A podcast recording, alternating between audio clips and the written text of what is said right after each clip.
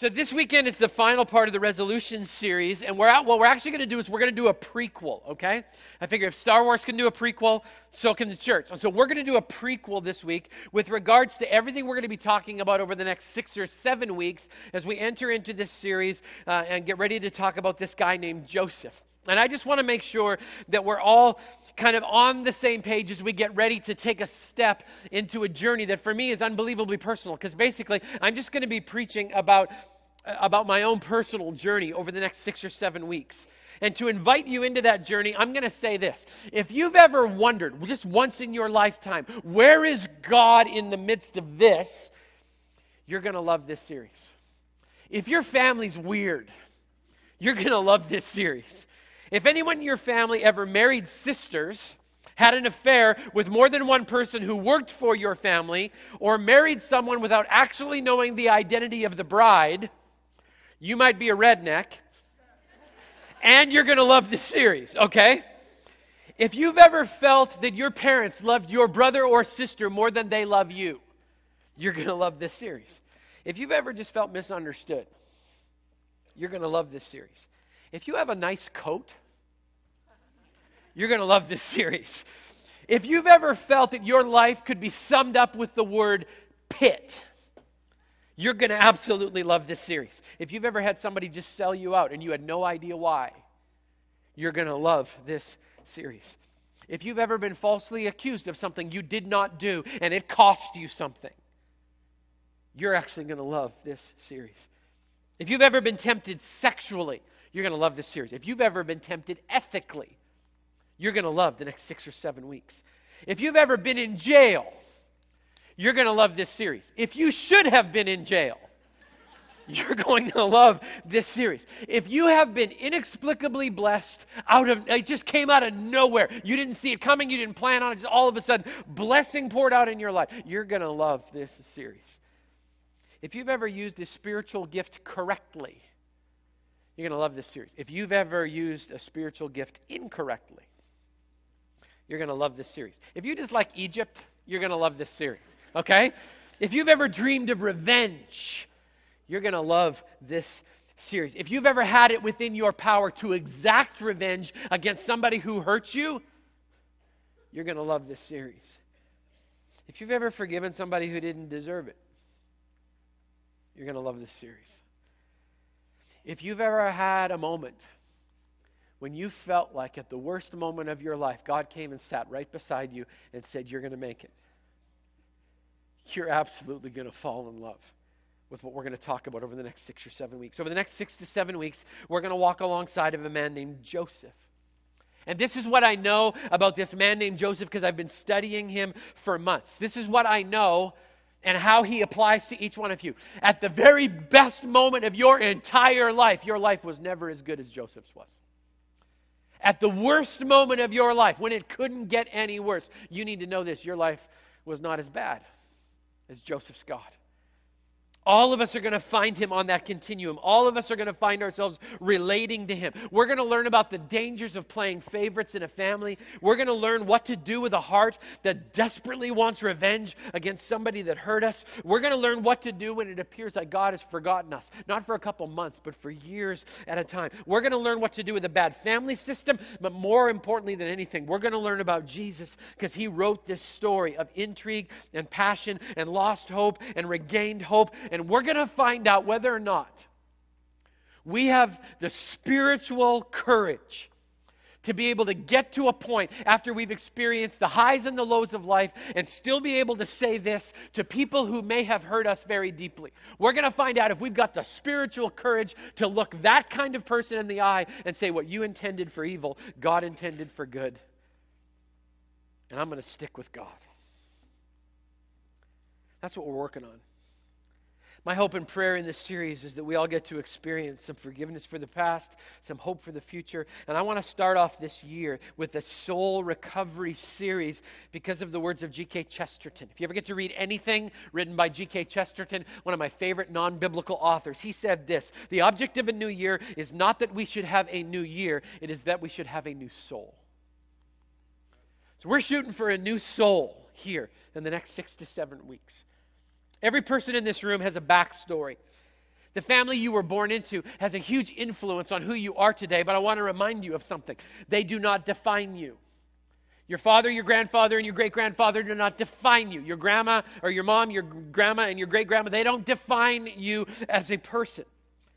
We learned this during the Christmas season. We looked at the family tree of Jesus, which the Bible actually calls a stump, not a tree, because of how messed up it was, and we learned something. If the family tree of Jesus can be used by God to create the Messiah, then we have no excuse. None of us have an excuse. You could come from the most broken family system in the entire world. You have no excuse because you have an opportunity to completely change the course and the direction of your life based on the fact that God is with you. We've got no excuse. Joseph had a messed up family tree, too. Joseph's father was a guy named Jacob. And I just want to kind of unpack the prequel because I want you to know who Joseph was and where he came from before we start dealing with him, okay? This is what you need to know about Joseph's dad, Jacob. First point in your outline is this Jacob was a mama's boy. Okay? Genesis 27 tells us a story that Jacob's mom, okay, so remember, so this would be Joseph's grandma, Jacob's mom actually helped him steal his brother's birthright and his blessing. Okay, it's a crazy story. I'd encourage you all through the series, when we're done each week, go back home, open your Bible. We'll be somewhere between Genesis 27 ish and Genesis 52 ish, somewhere in there. Read the story and find out whether or not I'm lying to you or not. Could be wise for you to do, right? I mean, for all you know, I'm just stringing stories together and picking them out of the air. But in Genesis 27, it tells us that Jacob's mom helped him steal his brother's birthright and his blessing. It's a crazy story. A mom helps her younger son rip off her older son. It's a story where a mom helps her baby boy take advantage of her husband's poor eyesight. She actually helps take advantage of his disability so that the older kid gets completely ripped off by the baby of the family. It's the modern equivalent of your mom helping you with identity theft so you can steal the family business and the inheritance of all of your siblings. I mean, it is a twisted story. It's wrong, and it splits this whole family right down the middle. And it starts Jacob off on a journey a journey where he lives up to his name. Jacob's name means heel catcher, which teaches us something about his character. Jacob was a con man. It's another blank in your outline. Another way to translate his name is chiseler. If he could, given his own device, he would sit back and he would just tap away at the corners and the edges of your life so he could find out what your weaknesses were, so he could take advantage of it and somehow get some personal gain out of your loss. He was a con man. Spent his whole life ripping people off. And there's just story after story in Scripture where Jacob take his, takes advantage of people and he lies and he cheats and he steals just to get ahead. And he so alienates himself from his family that Jacob is actually hunted by his own family. His brother and his father in law actually end up pursuing him and chasing him all over the countryside because he's inflicted so much pain into the family system. I hope you'll go back and read it for yourself. Some of you are going like, so like that's wrong when your in-laws are chasing you around the countryside trying to kill you? Like that sounds like normal operating procedure in my family, right? If you're thinking that, you're going to love this series. All right? Jacob runs and runs and runs and runs and runs and finally God himself confronts Jacob. And he goes face to face with this broken little con man. It's a famous biblical account where Jacob wrestles with God and embraces a transformation. He literally has a wrestling match with God Almighty Himself. You should read that story. For the record, if you fight with God, you lose. Let me say that another way. If you fight with God, He will win because He's God and you're not. Now, the struggle is glorious, and we all struggle at some level. But Jacob actually wrestles with God. He's transformed by God. God changes his name to Israel, and yes, that's where that little country in the Middle East actually gets its name from Joseph's dad, Jacob, whose name is changed to Israel. Jacob goes through a process, but that's exactly what it is. It's a process of transformation. Wouldn't it be nice if all of the transformation we wanted in our lives was instantaneous? Wouldn't it be nice if you could just snap your fingers and have it happen? I mean, if you wanted to transform your body, wouldn't it be cool if you could just think about it and God would give you a six pack? I meant abs, okay? Just.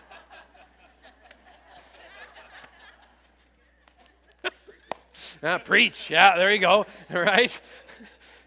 I mean, wouldn't it be nice if you could just think about your body transforming? But that's not the way it works, right? Now, if you want to transform your body, you got to change your eating habits. You actually have to get off, off the sofa and, and move around. You actually have to take the clothes off of the treadmill you bought three years ago and get on the belt and actually move. I mean, standing there looking at the exercise equipment does not doesn't mean anything, right?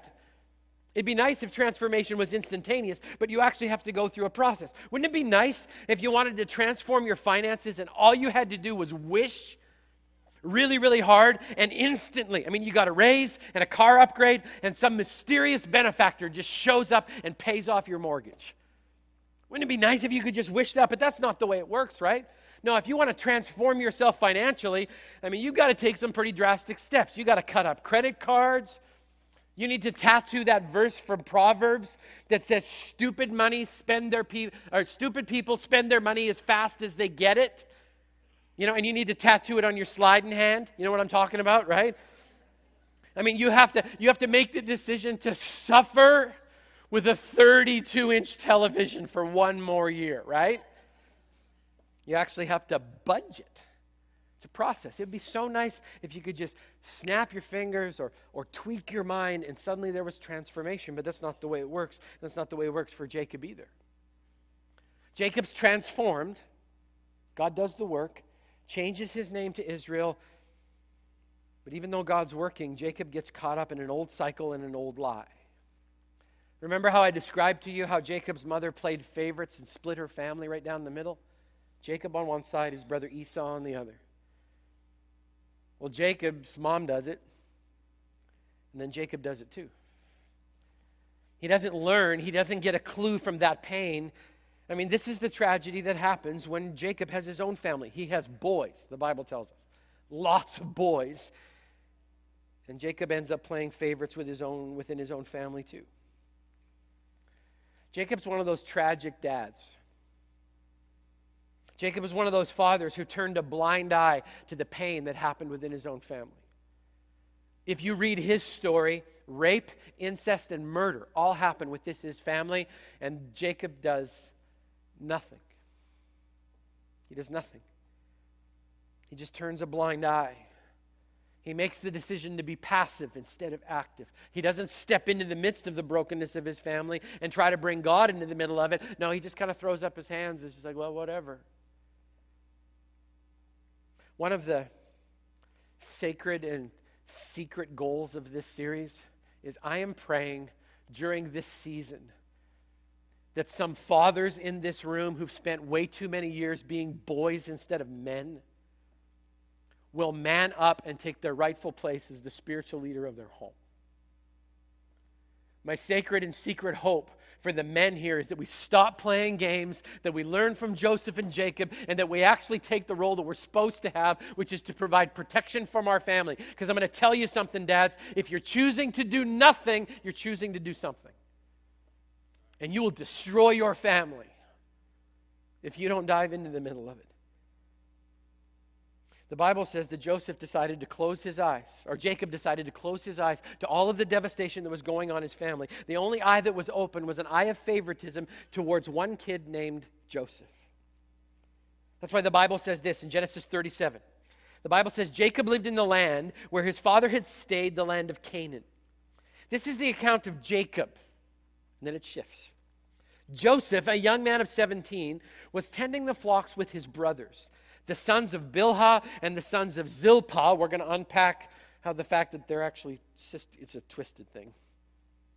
His father's wives, and he brought their father a bad report about them. Now, Israel loved Joseph. Now, remember, Israel had his name changed, so who's he talking about there? Jacob, right? Now, Israel loved Joseph more than any of his other sons because he'd been born to him in his old age, and he made a richly ornamented robe for him. We're going to talk about that coat next week. When his brothers saw that their father loved him more than any of them, they hated him and could not speak a kind word to him. Christ the King Church, meet Joseph. Now you've got a small slice of his backstory, right? You know where he came from? Well, we're going to get to know him very well in the next coming weeks. We're going to walk with him at the highest and lowest points of his life. We're going to get a front row seat in the painful process of his transformation, and we're going to base it all on one basic question. You're going to get so sick of me asking this question in the next month and a half, but I want to burn it into the, the front of your cerebral cortex, okay? Here's the question. How would my life be different if I was absolutely convinced that in every moment, no matter how good or how bad, that God was with me? How would my life be different if I was just convinced to the center of my core that whether or not I got a raise or I got fired, if I was absolutely convinced that in both situations, God was with me? No matter how good it got, no matter how bad it got. How would my life be different if I was absolutely convinced to the center of my being that God was with me? That's what's coming. Let's wrap up this week with a practical moment. We're actually going to end church early this week because, not because of that, right? but because of something else that's going on in another room. But let's up, wrap up with this practical moment. Jacob practiced, uh, bought and practiced a family lie, and the lie was this that it's okay to play favorites. If you've ever lived on the other end of that, if you've actually felt like your parents favored a brother or sister more, you know the pain that that causes in your heart. Jacob's mom did it. Jacob learned the cycle, and then he passed it on to Joseph. I mean, at some point he should have learned the lesson, but he didn't. Before we judge him, let's just be honest about how we have so many opportunities to learn the lessons of the past and we just don't. Instead, we repeat the same cycles over and over and over again and expect different results. Those of you who are my recovery brothers and sisters, what's the definition? What happens when you do the same thing over and over and over again, but you expect different results? What's it called? Insanity. If you've ever felt insane, you're going to love this series, okay? And if you go, I've never felt insane, we're going to deal with you too, okay? So. I'd like to talk to you just for a couple of minutes today about a lie that we buy. Jacob bought a lie. His mom bought a lie. Joseph ended up buying a lie. I just want to talk about a lie that we buy all of the time. In fact, I, I tell you, I, I hear this, these words from Christians so often, it just drives me crazy. But it goes like this. This is the question, or this is the lie that I hear most often from Christians. It goes like this I can do this on my own. I don't need anybody. I'm just fine by myself. It's one of the great Christian lies. And we keep telling ourselves it's cool and it's fine and it's no big deal, even though our Bible tells us exactly the opposite. Hebrews chapter 10, the Bible says, Let us consider how we may spur one another on toward love and good deeds. Let's not give up meeting together, as some are in the habit of doing. But let us encourage one another. And all the more as you see the day approaching. We keep saying, I can do this on my own. I don't need anybody else. And the Bible keeps saying, don't do that. Don't give up meeting together. Isolation is an easy habit to get into. You actually need each other. You're vulnerable when you're alone. So I need you to stick together. God keeps saying, You may not need anybody now, but they may need you. You may not need anybody now, but you might need somebody someday. So don't go off on your own. I know people are scary. It's hard to actually have community with people because people can be weird, but God keeps saying over and over again stick together, stick together, stick together. We hear that and we just blow it off. And we buy the lie and we say, I can do this on my own. I'm good. Just like Jacob's mom bought the lie, and Jacob bought the lie, and then Joseph bought the lie, we have an opportunity today to not buy that lie. That we can do this on our own. I run into this scenario way too often. A, a family from Christ the King runs into a tragedy and they call the church at 3 o'clock in the morning and they're deeply disappointed that there's nobody here to answer that phone call. And they listen to the message, and the message says if this is a life or death emergency, you need to call this number. And they call that number and they talk to a person on the end of an answering service. And the person on the end of the answering service confirms that it's a life or death emergency, and then they call a pastor who may or may not be able to get them to them in the midst of their tragedy. Because I don't know if you know this or not, but with a church of this many thousands of people, there's not enough pastors to cover all the tragedy that happens here. It's not humanly, but there's not enough flesh and blood to go around. And so they're disappointed because they aren't able to get the response that they want or need in that instant. And they get really frustrated and they feel like nobody cares. And then they write me a really, really nasty letter about how their church didn't come through for them. And then I invite them to my office to have coffee so we can process that through. And I ask them this question, and the answer is always no. And the question is this You in a small group? No.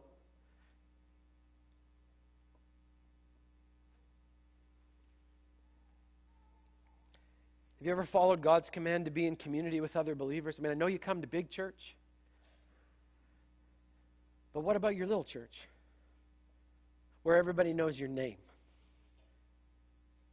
And everybody knows that your mom actually was sick because they've been praying for her every week for weeks. Have you ever made the decision to let somebody know or even register the fact that you exist here at CTK? Can I tell you the best thing about Christ the King? It's a big church. Can I tell you the worst thing about Christ the King? It's a big church.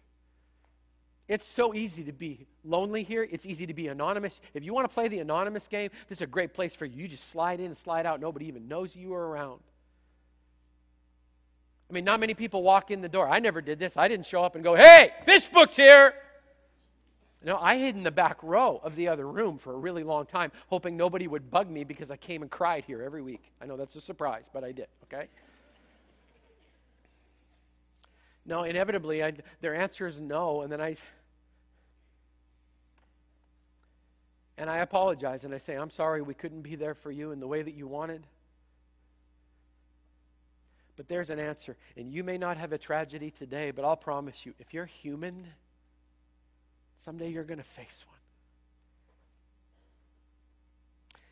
This is my passion for the next couple of uh, months here at Christ the King. Two of them.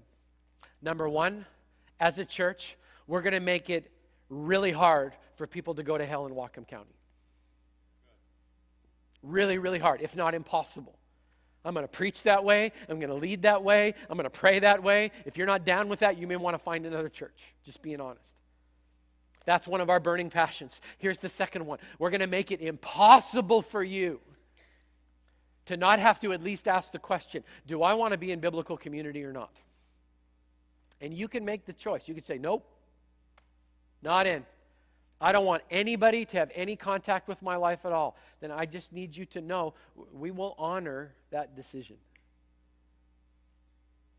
But when tragedy comes, I hope you'll have realistic expectations. I really do. So this is how this is how easy we're going to make it for you. For those of you who are watching online and those of you who are at Sudden Valley, and this is going to be for the Bellingham campus. We'll have other opportunities down the road, but uh, but we're going to have a moment where we're going to transition into a way to apply this principle so you don't buy the lie. And we're going to put real flesh and blood in front of you and have you make a really, really deep So thanks to all of you who are watching online and to those of you who are joining us at Sudden Valley. God bless you.